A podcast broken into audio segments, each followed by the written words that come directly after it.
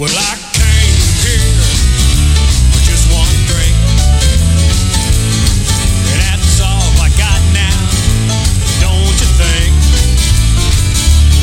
Hey, no That's right. That's how it all gets started here at the Rusted Nail Speakeasy. Just one drink. Okay, Welcome to Cross the Line 1524. We're recording with a live audience as usual. Sit back, relax, and join Dwayne Bischoff, Jeff Montag, Ruben Hunt, and myself, Alan Stenger, for the Common Man's Podcast. Cross the Line, 1524. Somebody please help me off. That's right. It's another night here at the Rusted Nail Speakeasy. I'm Alan Stanger here with, Dwayne Bischoff. Jeff Montag. Ruben Hunt. and straight from the History Channels, Beyond Oak Island, we have on the phone. Christian Blake Roper. All right. So, how are you doing tonight, Christian? I am wonderful. Um, I always love the opportunity, no matter how big the show, how small, but just being able to share stories over an evening. So I, I love opportunities like this. Well, you know, that's kind of what that's kind of how this podcast got started. We we love, you know, believe it or not, we like talking, and we have a couple cocktails while we're doing it, and uh, most of our stories are true. So, Some stretched a little. so yeah, some get stretched. Some of it is exaggerated a little bit. Yeah. So for our listeners who don't know who Christian is, um, obviously uh, we did an interview uh, a month or so ago with Matty Blake. Matty hosts a new show that was a spawn off of the Curse of Oak Island called uh, Beyond Oak Island. So one of the episodes featured Christian, um, and I'm going to let him talk a little bit about. Uh, that whole experience and, and what it was that you guys were searching for. Yeah, yeah. So if you don't mind, I'll tell the genesis of how I heard about that legend in the very first place. Absolutely, So- yeah, absolutely. I grew up the the son of two divers. Both of my parents were um, instructors and dive guides in eastern Mexico, and I was just immersed in that world. Um, that's that's covered a bit on the show, and you know I was just in the world of, of underwater treasure hunting and, and divers. All of their friends would share stories of you know things most people would only dream of, and uh, it was just a normal weekend, and I found myself at a local dive store um, or dive park called Athens Scuba Park, and it's owned by a guy named Calvin Wilcher, who was also in that show. And uh, I was maybe seven years old, and there's a display cabinet in the front where he had all these coins, and at seven, you know, you, you see stuff like that, and and you know, it just blows you away and uh, he he decided to entertain me for a little bit. He was telling me, you know, where these coins came from, and then he told me this story about the Hendricks Lake treasure, which is kind of East Texas's prime treasure story. And it's a very ironic story. It involves pirate treasure being dumped into this oxbow formation lake called Hendricks Lake which is 200 miles from the coast. So you can see the irony of, of a pirate being attached to this lake. But there's a long-standing legend going back, you know, um, many, many decades about the famed pirate who uh, was originally based out of New Orleans in, in Louisiana, Barataria, and eventually made his way to Galveston Island in Texas, it talks about him stealing two million in silver ingots from the Spanish ship called the Santa Rosa, and ordering a, a group of smugglers to take this north. And as they are traveling through Spanish Texas, the Spanish army catches up, and it's it's your stereotypical treasure story. One group is running away with the treasure, another group catches up. They need to ditch it fast. And so thus came the story of, of this group of smugglers dumping these wagons of silver into this small lake in East Texas. And uh, that's what we were featured in the show for. It was the first time this legend was ever featured on television. Super cool opportunity. And uh, I'm just blown away that it was nearly 2 million that it premiered to got to hear that story. Yeah, so that was one of the episodes that caught our attention. Yeah. Um, so I gotta so the I gotta be careful here. Um, talk to us about how did you get in touch with Prometheus to to get your story out there? Yeah. So there was actually a beginning to this before the show, and uh, it was in 2018 when I had come up with this idea of looking into this legend again, and I got some friends together. We started tracking down all these old articles, all these sons and daughters and and you know relatives of of treasure hunters that were there in the past. And we thought this was the coolest opportunity um, and the coolest storyline for a documentary. Um, not so much focused on a modern uh, kind of expedition or, or search for this treasure but to tell uh, you know the storylines of what happened in the past. And, and that was what really intrigued me was was these stories. For example you know the families that would move all the way across the country um, to Texas because you know their father believed that this lake was full of pirate silver. Um, there's this intricate storyline that that wasn't able to be portrayed on TV, but we decided we wanted to shoot this documentary, and in doing so, we contacted all sorts of historians. One of those was a man by the name of Jim Nonis, who's a co-founder of the Lafitte Society, and the Lafitte Society is kind of the last word on all things Lafitte. They've got wonderful researchers, um, you know, wonderful people. We're great friends with them, and uh, we we had interviewed Mr. Nonis. Well, we at some point in this in this process, he tells us that he was contacted by a studio, and we did not who, know who that was at the time. But he tells us he was contacted by a studio, and they were very interested in doing a Lafitte segment. So he refers that studio, which I would later find out it was Prometheus, um, to us, and he actually. Um, I, I think scheduling wise, it didn't work out. He was never able to um, give his historical knowledge via interview in that series, but um, they reached out to us because we were the closest people they could find, I guess, to a current search for anything related to Lafitte. And so that's that's how we ended up with Prometheus. I never expected that to happen in you know my life. I grew up watching all the Prometheus shows. I will still always remember, um, you know, the the short phone call I had with with Kevin Burns, where he, he calls me one day and and asks me if I want to, you know, be be flown out and one day appear on TV to talk about pirates. and uh, that you know that's every kid's dream. Yeah, yeah. Especially, you know, for those that don't know, we talked about it on a couple of our Oak Island shows with Matty and with Robert Clotworthy. That unfortunately Kevin passed away this past year. So you have a once in a lifetime experience right there. Absolutely. So talk to us a little about the prep for the show, and um, you know, for those in our listening audience that have not seen your episode, uh, talk about a little bit what exactly what went on. Yeah.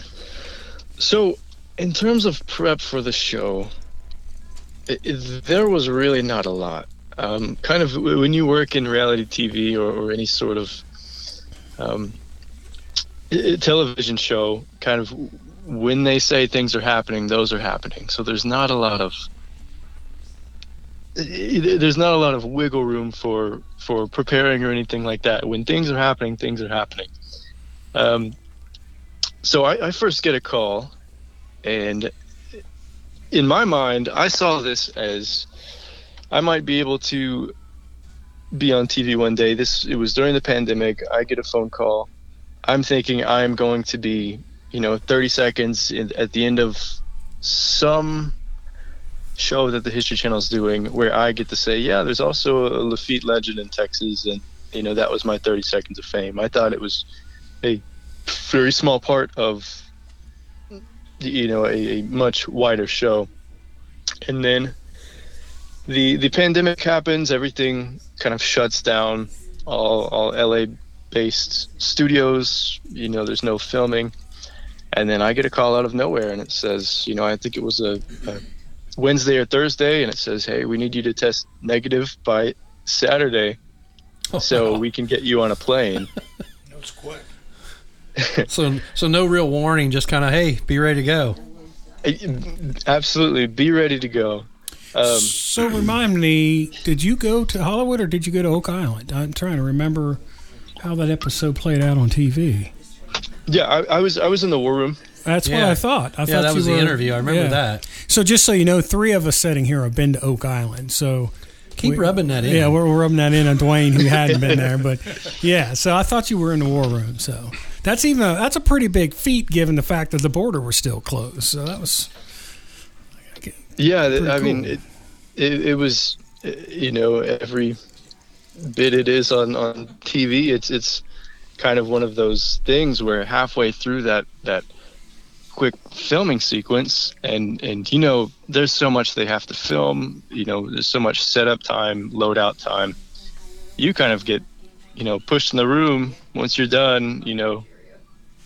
We, we've got to get, get on to the next thing. You know, filming schedules are so tight um, it's it's kind of uh, you know just just shocking. It was one of those things. Halfway through, I was, you know, looking around and thinking, "Holy crap!" You know, there's Marty that I remember watching. I, I haven't been able to keep up with the show um, as I probably should have, but uh, you know, it, it was a, such a big part of like my my teenage years and and watching that show Right. being so interested and uh, it's it's helped to keep treasure relevant in in U.S. culture and and uh, Oh, culture around the world. absolutely, Really, Absolutely. So, uh, since you haven't been able to keep up, uh, spoiler alert, Yeah, you need to catch up. it's in the 'cause swamp. It's getting It's more in the swamp. so that's all we're going The to story, say. yeah, the story is in Getting the more swamp. interesting all the Yeah. time. Yeah. So, did, I'm assuming with your tight schedule, you didn't really get to look around Oak Island a whole lot then either. no. Um, it was it was really I got to see a lot of, you know, uh, my hotel room. I got to see a lot of the war room for about 20 minutes, and then, uh, but e- every, everyone was wonderful. I, I can't applaud Prometheus enough for being, you know, just a wonderful production company, and and seeing the the shows that I have, and knowing what can go on behind the scenes in reality TV. You know, I was I was worried. I didn't want, you know, words to be twisted. I didn't want anything to be, you know, faked or, or played up for TV. But everything was so authentic with Prometheus, and uh, you know, it was I it would immediately calmed all my worries when when I met all the guys, and you know, reality TV kind of has that taboo to it, to where if you want to be taken seriously, you know, that's not exactly what you consider. But I cannot applaud Prometheus enough. Well, you know, they they are their their goal is to unearth history that's being lost, um, and and that's you know that's what they're doing on Oak Island. You know, th- their big show that everybody you know has been around forever is Ancient Aliens. You know, whether you believe in those theories or not, you know they put fact behind all of it. It's just not pie in the sky, and just because somebody you know, had a dream last night. This is the way they think it is. There's actually facts behind it, and that's the way they present Oak Island. It's the way they presented, um, you know, the show you were on, and, and a lot of their specials they do. It, it's just, it's good television. Uh, um, there's bad television out there, but and I, I think all, all of us here would agree, Prometheus is part of the good television out there. So Yeah, and, and Alan mentioned, uh, Christian, that we interviewed Robert Clotworthy a few weeks ago, and he was pretty close with Kevin Burns. And just what we got out of that from from Robert was, you know, Prometheus is is, you know, Kevin was the heart of that, and that's what he was all about. It was it was his drive to be authentic, and um, and it and it shows. And it, you know, I, I think that's what you kind of kind of came away with. Sounds like from your experience. Yeah, absolutely. I think um, Kevin Burns and Prometheus have really perfected that art of, of storytelling on television. There's, you know, they, they do get, you know, off to both ends of the spectrum and, and they hit all the extremes with Ancient Aliens and Oak Island and all these other shows, but it's it's wonderfully entertaining and uh, you know whether you believe it or not, it, it makes for great stories. And my opinion on on how you should interpret stories has changed a lot over the last few years. After looking at the treasure, I, I no longer see it as as true false. You know, a lot of times I, I like to see connections in it, and you know where it resonates with people. Um, in in their beliefs and ultimately you know if if you are entertained if if you feel that is your what if you know that's that's a great way to enjoy stories So, if I could ask a question, Christian, um, you said True West magazine, 1957 is when the article was written. I believe that was before the Oak Island. Am I right? Um, the question I have is: Now you've working and doing research and for this treasure in the lake. What evidence have you found to keep you want to keep looking for it? so i will tease just a little bit here Okay. um, You didn't find we the have- Holy Grail, did you? we have been uh, it depends on what you consider the holy grail uh, you know Two mine might be a little There's silver. and there's a tease. yeah.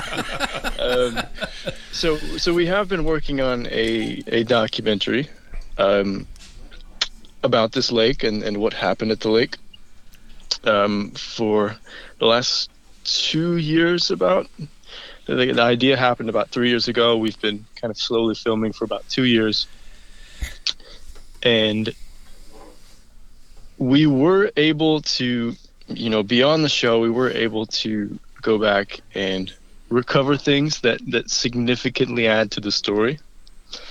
Um, in addition one of the other guys that was featured in the show gary pinkerton he's a wonderful historian.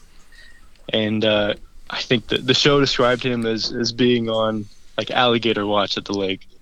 Right. and uh, there's some some nasty stuff at the lake, and I, I can get into diving stories, but uh, we had no clue who he was when we first announced that we wanted to do this. We knew that he had written a book about that smuggling trail that went, you know, north south right there at the lake. And uh, we reach out to him and say, hey, we are really interested in doing this documentary and focusing it on on some of those searches that occurred in the, in the 1950s and 1960s.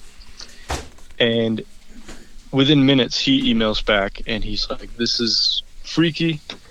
Um, I've just started writing a book about that exact thing." So we we became great friends with him. He got us more connections than we could have ever imagined. Um, but he, in his research, unearthed quite a bit that significantly changes the story, um, in my opinion, for the better. And uh, it's it's a really interesting kind of cross section of, of folklore, and I think this is one of those perfect instances where you can see how a story, both the telling and the interpretation, change over time. Hendricks Lake is is really similar to Oak Island in a lot of ways. You know, Matty told us that. Um, not just you know the nasty conditions in the swamp and the nasty conditions in the lake, but just uh, kind of the the types of people that that were there, um, searching the the types of stuff that uh, you know is is said about it. It's it's got the the paranormal tinge and, and stories of curses and and these you know nasty animals or, or ghosts keeping people away. Um, but yeah it's it's it's very similar to oak island and it's it's similar in the sense that oak island is one of the few treasure stories where something is found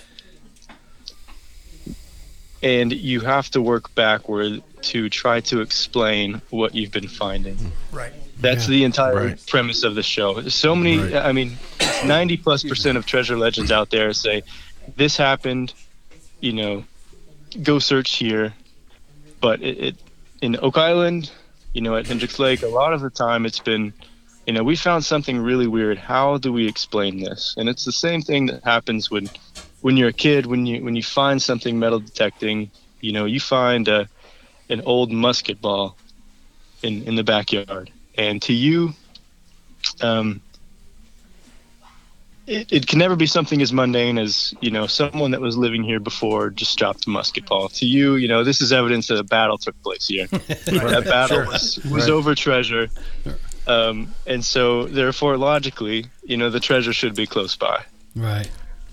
So it's it's very similar to Oak Island in that sense, to where you work backward and there's a rich history that doesn't always get seen. So a- on that, I had asked a question to the Oak Island uh, couple that we had talked about um, beyond Oak Island, um, or I asked for um, prior before Oak Island, and if the if you could, if you've done any work at tracking the this suspected treasure back to the ships and where the ships came from at this point. Yeah. Um, Okay, So this is something for the listeners. to Yeah. know? So what I'd like to do is go from. I'd like to finish the Beyond Oak Island experience, Okay. and then dive into that. To that, okay, Yeah. great, So okay. That way we're kind of in chronological order here. So okay, no, uh, I'm just my my Yeah. I'm going. Yeah. My mind's going crazy on this. Yeah, well, I, the answers are all right here. so, Christian, uh, going back to Beyond Oak Island. So, you did your interview on Oak Island. Uh, I'm assuming you went directly from there back to Texas.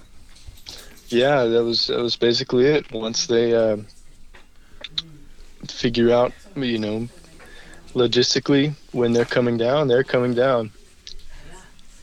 So to make that hour, how much how much filming did they really do? I mean, is there you know forty hours of filming to get a one hour show, or or was it just a quick? You know, how long did it take to get enough content to make the show for what they had? Hmm. Um.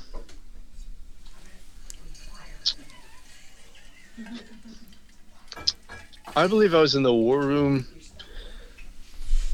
Couldn't have been any more than an hour.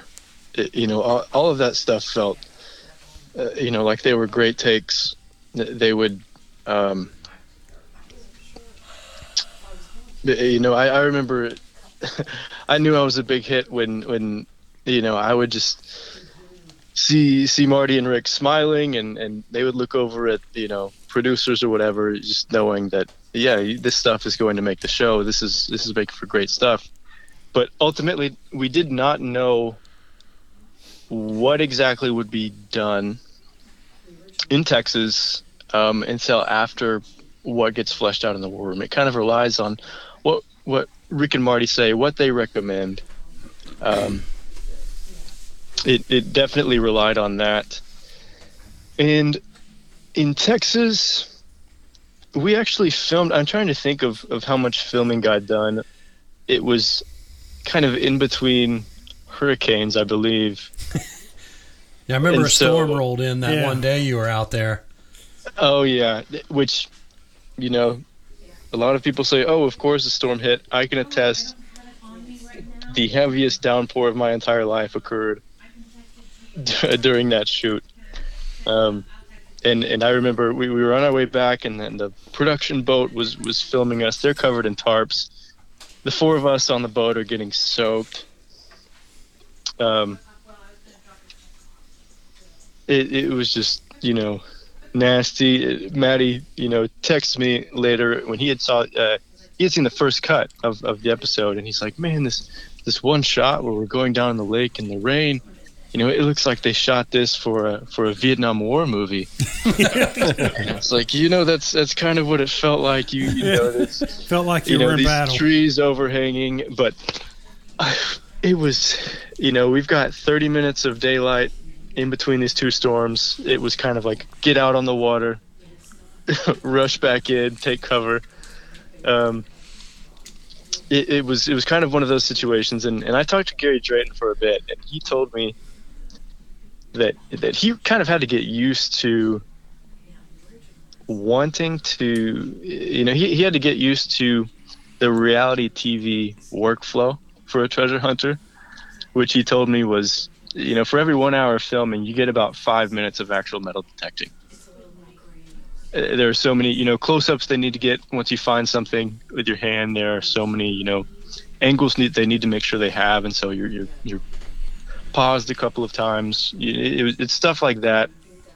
Um, but you know, we got everything over that short period on the lake. I think it was, you know, two or three trips out, and uh, you know, just storms in between all of that. Right, right. So, talk to us about your experiences with Matty.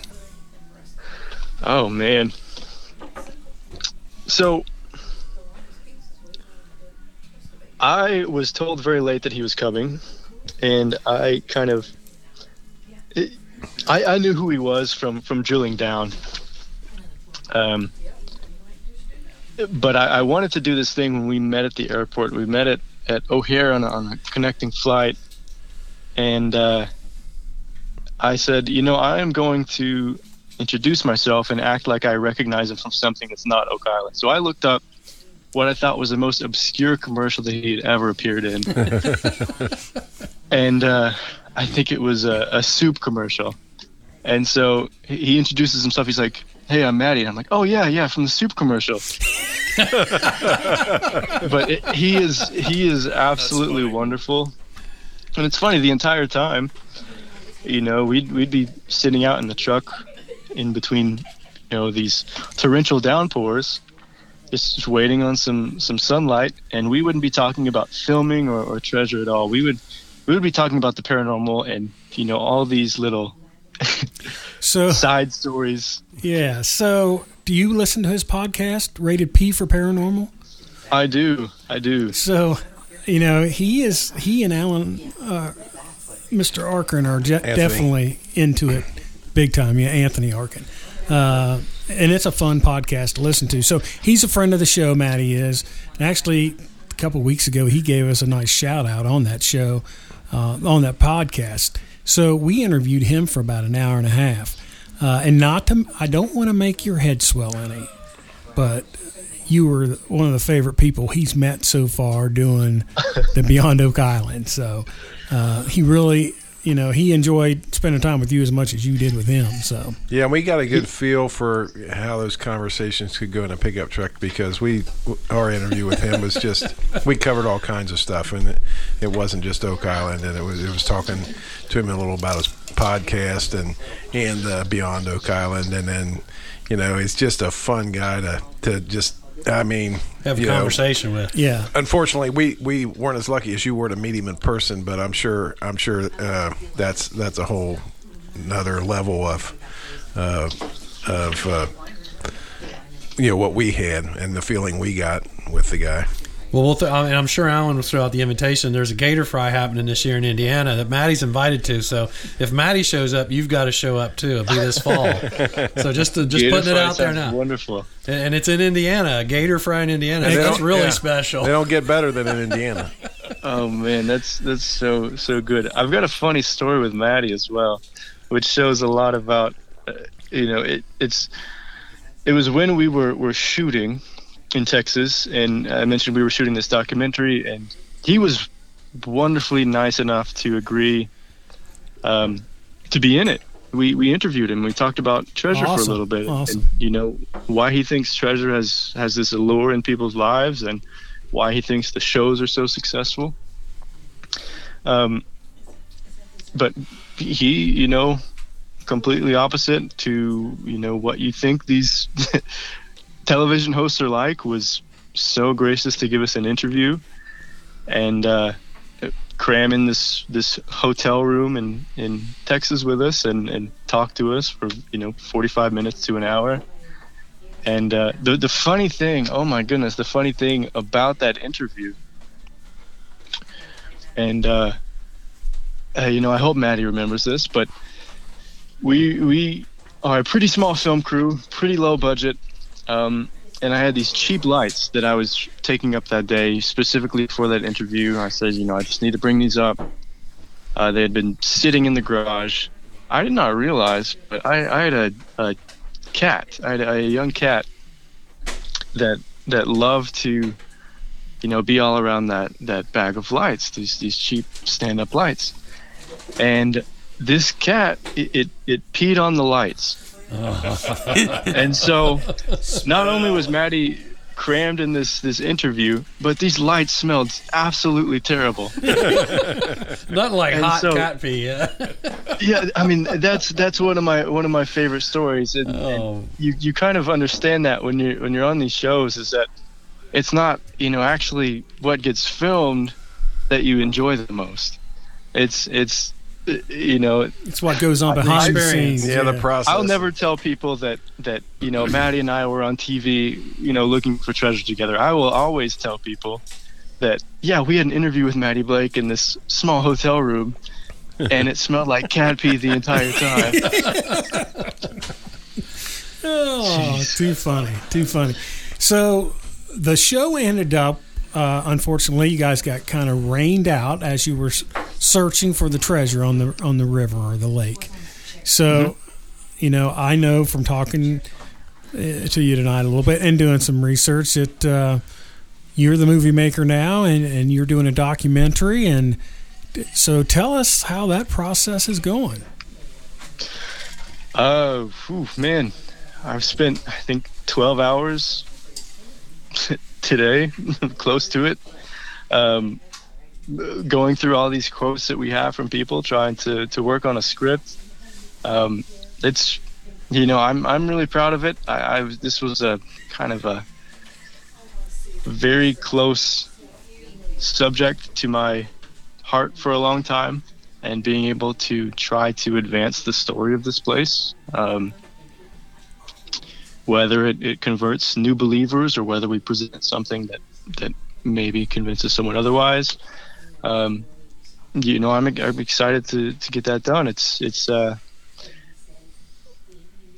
just about done with, with filming. Um, I think we have two more short things to film and then we get this thing written and edited and uh, I actually got a buddy from Argentina who's going to score it for us. That was a a big deal to me that I get um, for a Spanish treasure. It should have kind of a, a fitting score. Right. Right.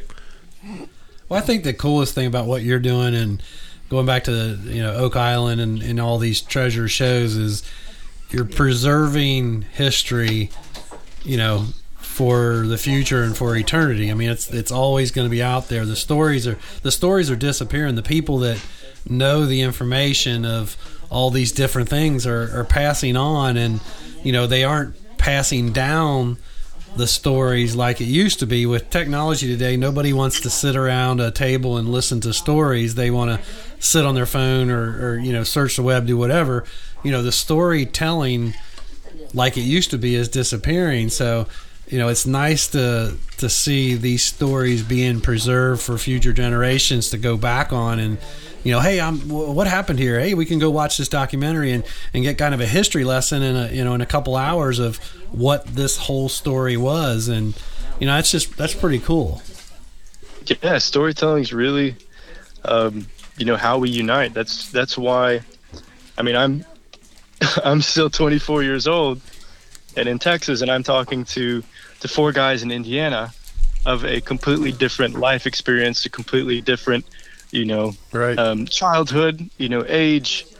Uh, you know, that's why we're able to share these these moments. That's why I was able to in my documentary. We talked to a man, you know, within weeks of of passing away, and you know, he was at the end of his life. But you know, this story was so important to him that he saw it, you know, worth his while to to share with us. and that and that right. there is really cool that you've got to get his get his words and his story preserved you know you know especially i mean i mean it's sad right but right before he passed you know you've preserved his his his story you know for for everybody else to see and hear. That's that's really cool.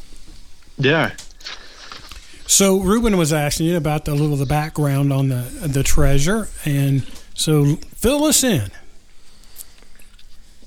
So, you mean this the ship? Yes. Yes, please. Okay. I'm, I can tell you, you've got me captivated. I'm a treasure guy, and I'm pretty excited to learn more about this because I really want to follow this very heavily. So, He's moving to Texas tomorrow to start digging. So Uh, he needs an address. He needs an address Yeah, for the yeah, we- GPS. We need we need help. We'll put him to work. hey, I'll do it, brother. Um, so the ship is is really interesting in the story, right? So this this Spanish, you know, treasure laden ship called the Santa Rosa. Um,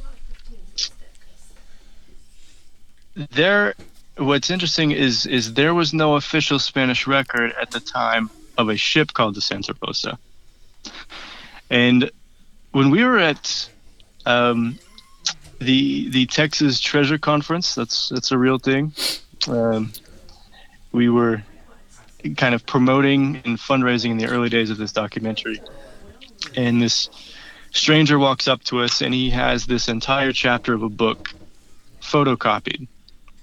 Anyway, from from making the news a few weeks earlier and announcing we were doing it, he had, you know, hoped that we would be at this treasure conference, and he shows up with this you know entire chapter of this book and it was this book written by a man that was in the navy and he worked in spanish archives in the 1960s and he talks about this concept of ghost ships to where at the time there were so many magazines so many movies crafting these stories of of ships that did not exist that all these Americans would write to the Spanish archives.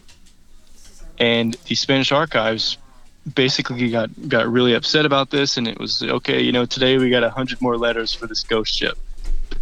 You know, they would they would never exist. And so, you know, I always wondered if the Santa Rosa was, was one of these.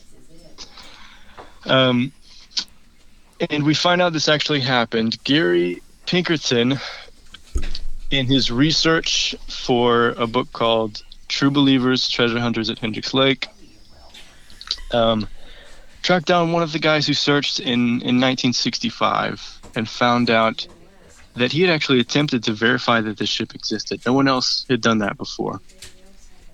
And he- doesn't get a response. So he essentially has to bug his own congressman, who in turn has to annoy Spain into you know, getting this archival document back to him, saying either it does exist or it doesn't. Um, many months pass, and he finally gets a letter back from Spain, and this is to me is, is one of the coolest parts of this story that you know it does not make it in in the public eye, but the ship exists. There is a record of the Santa Rosa um, leaving Havana, Cuba, and route to Cadiz, Spain, in April 1816, which is the exact year that this legend takes place. And we did all this work in the early days of the documentary, tracking down these, you know, Spanish shipping routes, and found out that, you know, that fits perfectly for a ship that is likely going to pick up silver freshly mined from um, eastern Mexico, most likely probably the port of, of Veracruz or um, you know, f- further further south in Mexico, and then taking this right across the coast of Texas, right along the shore where it says Lafitte plundered this, to Havana, Cuba, then going from Cuba to Spain. But there's no record of, of any treasure on board. There there are spices listed, there's mahogany wood listed. It's this incredible record, but there's no record of silver on the Santa Rosa. And so that is the backstory to the ship. It's this mystery, you know, could it have had silver and, and was not listed? Could it have been a different ship? You know, how did this one ship get attached to it? If no one knew this ship existed for so long, then why did the ship get attached and why did it get attached in exactly the year that it would have been passing in front of the Texas coast? You know, just just strange things like this that you know, I don't know if there will ever be a great answer to. Okay, good. Well, I thought I read or watched some show somewhere where sometimes they wouldn't list treasures because of Piracy. Yeah. piracy and other things. They would that would be listed as other stuff on the ship, except for you know the valuables. Those were kind of hidden, you know, stowed away so that no one knew they were there. Is that a possibility too? I guess or Absolutely, man. I, I seeing what I've seen in my life and, and being around the people that have found so much, you can't rule anything out. Um, you know, it's it's astounding how much is out there. Um, nothing can be ruled out. There's, I, I love to say this, but it's estimated that about 10% of all colonial wealth in the Spanish colonies is unaccounted for. 10% of it. Wow. And a lot of this is submerged in shipwrecks. However, as you saw in other episodes of Beyond and, and stuff like that, it- it's so difficult to get permits or, or so difficult to access, difficult to even find. But 10% of this Spanish colonial wealth is just unaccounted for. right? And so, who's to say that, that any of these stories could not have at least some shred of truth? Pretty amazing. Pretty amazing. So I know you don't want to give a whole lot away because your movie's coming out, uh, but I'm.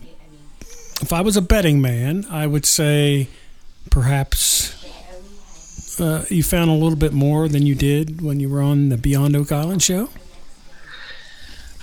Um, when we were on Beyond, we found a piece of wood, and so I can proudly say that we found more than that.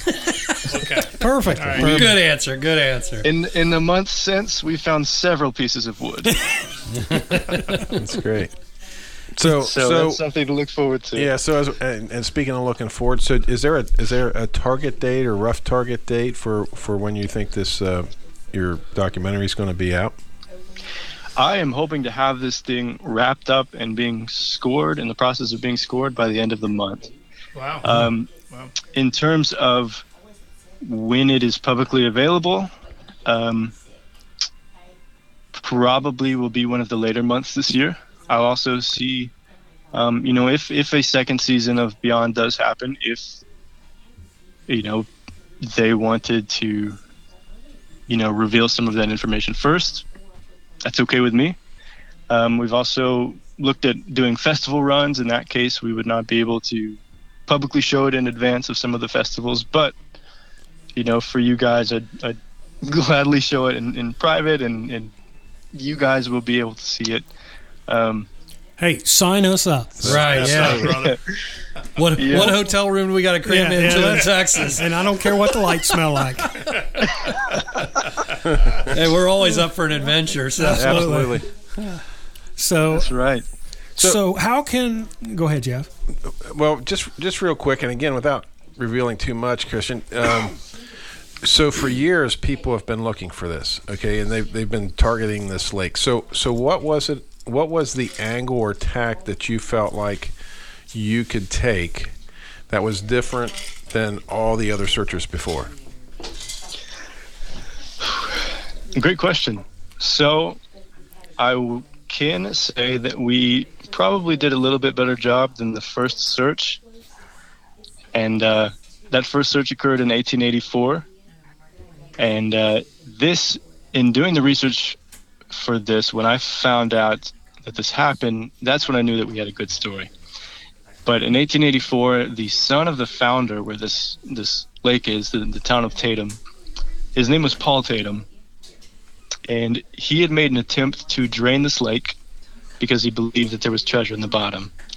And he had built this machine. He was actually a pretty smart man. I mean, he had patents to his name, and and he uh,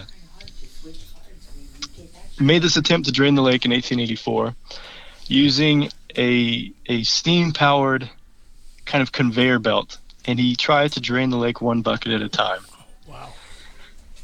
And uh, it did not go well.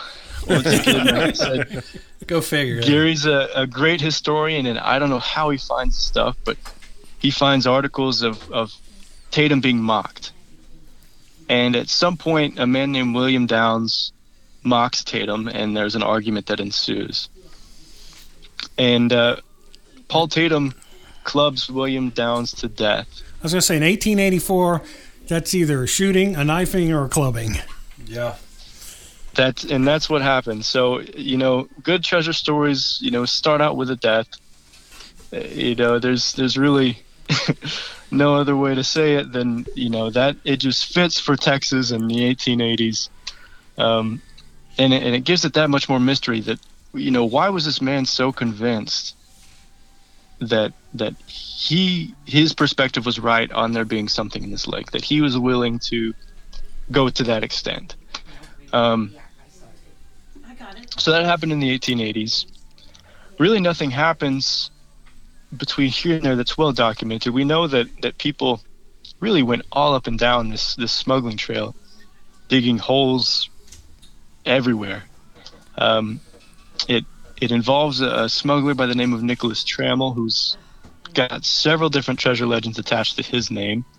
He was just one of those mysterious types that you know you tend to have treasure legends attached to whether those had any truth to them or not you know that's that's up for debate. But uh hendricks lake was the one legend involving the smuggling trail that that stuck. And r- really nothing notable happens in the next few decades. In 1935 there was this nationwide article published in, in several large newspapers that uh, really fleshed out the details in this story. And again, you know, 1935, not a lot of money in East Texas. No one has any means to search, so so really nothing happens. But really, in the, in the 50s, you see this big boom in, in treasure hunting. You know, it's after World War II. People have additional income, and and these treasure stories really take off. Um, I think that's that's when Oak Island gained a lot of um, prominence as well in, in these magazines in the 50s and, and 60s, and that's when that True West article came out. And there were magazines in in the late 50s, throughout the 60s, even into the early 70s that um, showcased this lake, and and there were always disagreements. You know, is it silver? Is it gold? You know, every every summer it seemed like it was a new group of treasure hunters going in. Um, and and everything's been been tried. They've done kind of archaic diving. One of my favorite photos is really kind of the grandfather treasure hunter of this entire story, um, where he kind of built his own diving face mask, and they uh, rode him out in a boat. He tipped over the side, and they pumped oxygen down to him. And it was, you know, very, you know, low tech stuff at first throughout the, the 50s and 60s. In the 60s, there was a very well funded search for it where they they nearly tipped over a crane. Um, the lake had, had flooded and ruined everything, and it was the same man that, that that research on the ship, and he had actually tried to contact Jeane Dixon, who was the world's most famous psychic at the time, to try to get her to help. So you know everything's been used. Um, Gary had this saying where he, used all this alliteration to describe what has happened at the lake, and it was something like, "Yeah, it's been it's been dynamited, it's been dived, it's been dredged, it's been drained, um, dowsing rods, and now a documentary." so, our mindset was that first, let's start since there was about 50 years of silence in between that last major search and when we picked up an interest in it. Really, the last major activity was in about 1969. And uh, these 50 years of silence, nothing happens. The lake, you know, switches hands. Plenty of the lake and surrounding areas have been mined. So if there was anything around the lake, you know, it, it would have long been found by now um, just modernization everywhere around the lake, but the lake is still this perfectly tucked away kind of um, Eden almost. This, you know, you see these crazy animals out there. You cannot tell there is any human interference anywhere around it. Um, but but around it, it's it's you know gone through all this you know, deforestation, mining, whatever it may be. Um, but but our mindset to it was let's look at the historical record. What can we figure out? What can we look into about this ship? What can we look into with the connection between Nicholas Trammell and Jean Lafitte? Can we prove any of this? Can we disprove any of this? Um, we wanted to start on paper and you know at a library first. A lot of people, you know, think treasure hunting is immediately going out to the field and and digging something up. No, it's it's it's kind of ninety percent research, you know, coming up with with new theories, even crossing things off. Um, but we were the first ones to to dive in 50 years with much better equipment. I should add. Um, much better detectors. We've used, you know, absolutely top of the line detectors out there, and we were the very first ones to do any sort of sonar scan at the lake. So we vastly improved, uh, you know, what has been done in terms of searches at the lake, Right, even the with the methods. minimal But- time out there. Yeah. Yeah. So so you had the, the benefit of the, the technology that they didn't have 50 years ago to, to really be able to go a lot deeper on it. Yeah, yeah, and and every day I think you know if if those guys in in the 1950s could see what we're doing now, you know they would be absolutely amazed. They they could have been done with what they were doing in about 20 minutes. Yeah. Yeah, times have definitely changed. Definitely changed. So tell us where we're going to be able to find your documentary movie once it's out and released. Is it something you're going to do on YouTube? Something you're going to do? Uh, I think you alluded a little bit, maybe to the History Channel. I mean, what's your aspirations of where you're going to market it to? Uh, Amazon Prime, and it will be available to anyone Awesome, awesome, um, who watches via Prime. Yeah.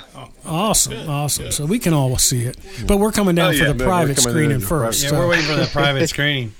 When I know, and, and you were, and I read your articles and stuff too that you're, you know, we're looking for funding and and try to assist. Is that still something that's going on in case any of our listeners want to contribute or help, or are you set with your budget, or Um, yeah, you, you know, we're, we're pretty much set. We, we'd never turn out, turn down, you know, donations if anyone, you know, is, is really, um, Got you know, money in their interested pocket, in, yeah. in helping this out. Yeah. You never Um, know. But it, it's all, yeah, it's, it's all self-funded. You know, it was me, you know, working until I had enough money to do this, you know, and then saving up for the next shoot and saving up for, you know, whatever detector or dive gear I needed, and then buying that and doing the next shoot. So it's it's all been, you know, So- very much so what- self-funded. yeah. So what do you do for?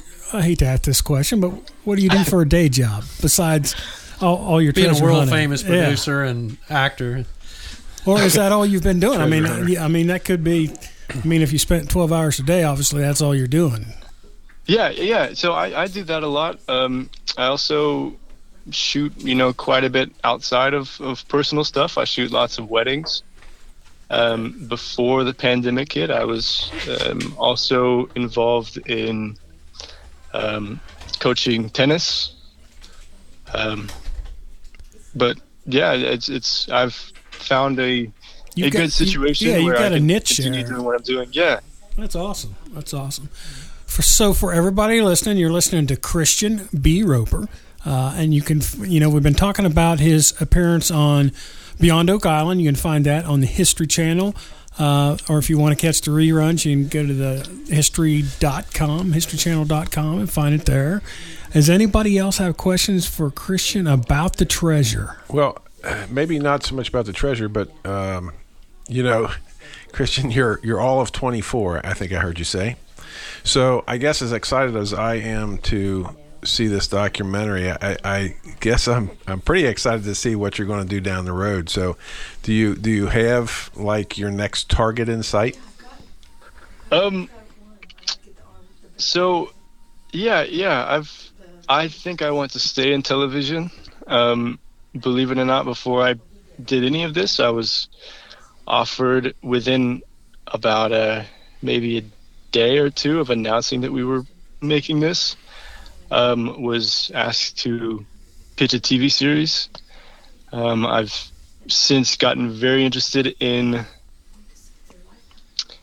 the the stories regarding the disappearance and death of Jean Lafitte. I love, um, you know, these TV series that, that investigate that, that that try to solve things. And so I've I've been looking into several different things. I also, you know, produce quite a bit. I do a little bit of of underwater videography. Um,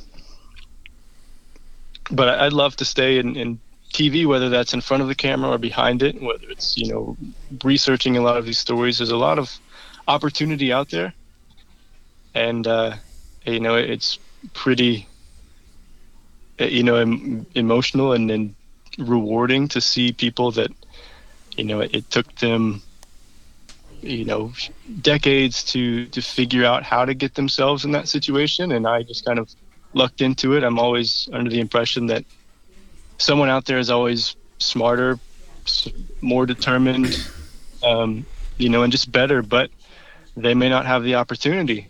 So every opportunity that comes my way you know I, i'm very thankful for it. I'd love to take it. But I, I do think i would love to to remain in tv Awesome. Awesome. So, any more questions about treasure for Christian? I have a lot of them, but I'm going to wait till the documentary comes out. I'm pretty excited about that. Yeah, I think we're going gonna to be have to have a We're- follow up after it's released on. Well, we're going down there to watch it in the hotel room with the cat pee P lights. we Sign us up, and we'll yeah. pick Matty up on the way. We won't complain a bit. Yeah, so we're going to have Christian on next week as our guest as well, and he's going to be talking about the paranormal.